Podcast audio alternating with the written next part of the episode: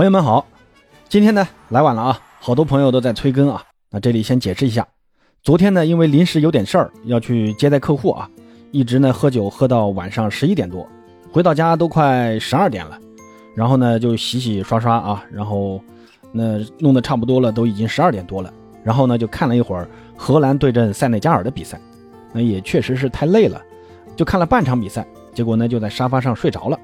那今天早上呢又要去酒店接客户。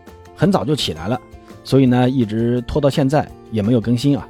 本来呢是不想更新的，因为没看比赛嘛。但确实有很多人支持八哥啊。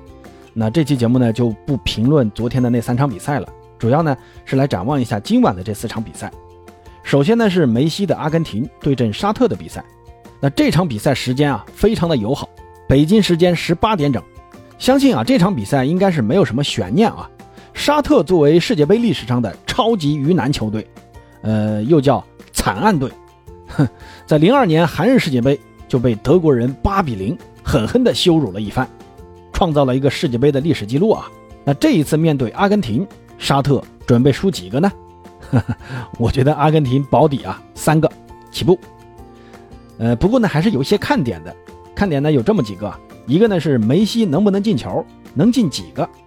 那都知道，梅西在世界杯赛场的进球其实并不多啊，而且呢，他的所有进球都是在小组赛阶段打进的，还从来没有在淘汰赛阶段进过球。那更别说世界杯金靴了。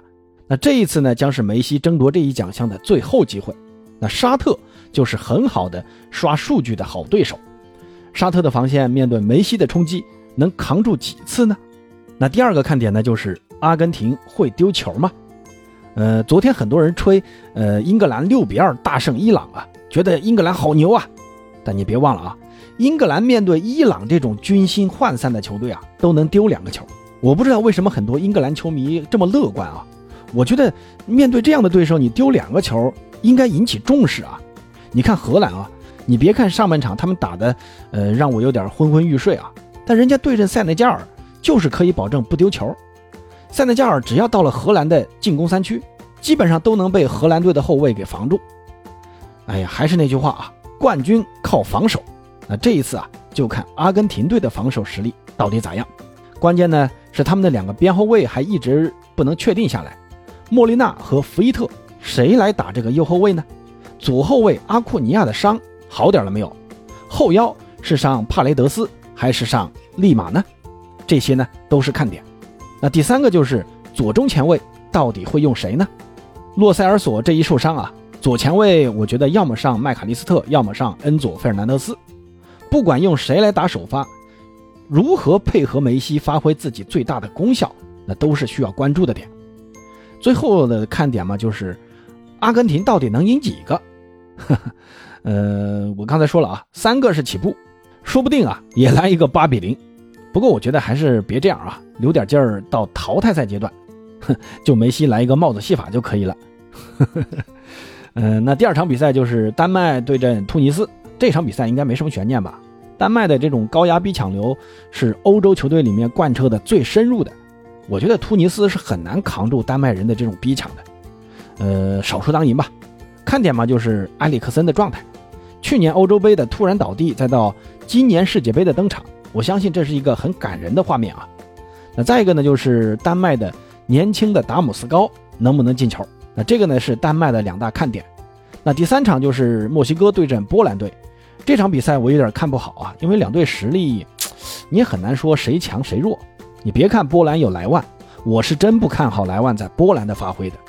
莱万的实力强呢，是强在射门转化率高，射门技术好。但前提啊是队友能为他创造出好的射门机会。波兰队的这批中前场球员，能跟巴萨或者拜仁的那帮球员比吗？独木难支，说的就是莱万。不过呢，最大的看点也是在这儿啊，就是莱万到底能不能进球。而墨西哥呢，球员的整体实力跟波兰相比是不弱的啊，打起防反来那也是很犀利的。我其实是更看好墨西哥的啊。我觉得他们之间应该是六四开啊，这场比赛很难说啊，不好说。最后呢，就是重头戏，卫冕冠军法国队对阵澳大利亚队。法国队呢要想破解冠军魔咒啊，第一场比赛必须取胜。不过呢，法国队真的是有点流年不利啊，接二连三的伤退，恩昆库走了，本泽马也走了。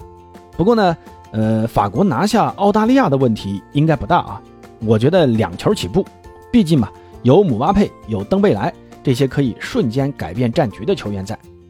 呃，澳大利亚的这批后防球员的身材啊，普遍是呃偏高大型的，这种球员的速度和转身相对来说都比较慢。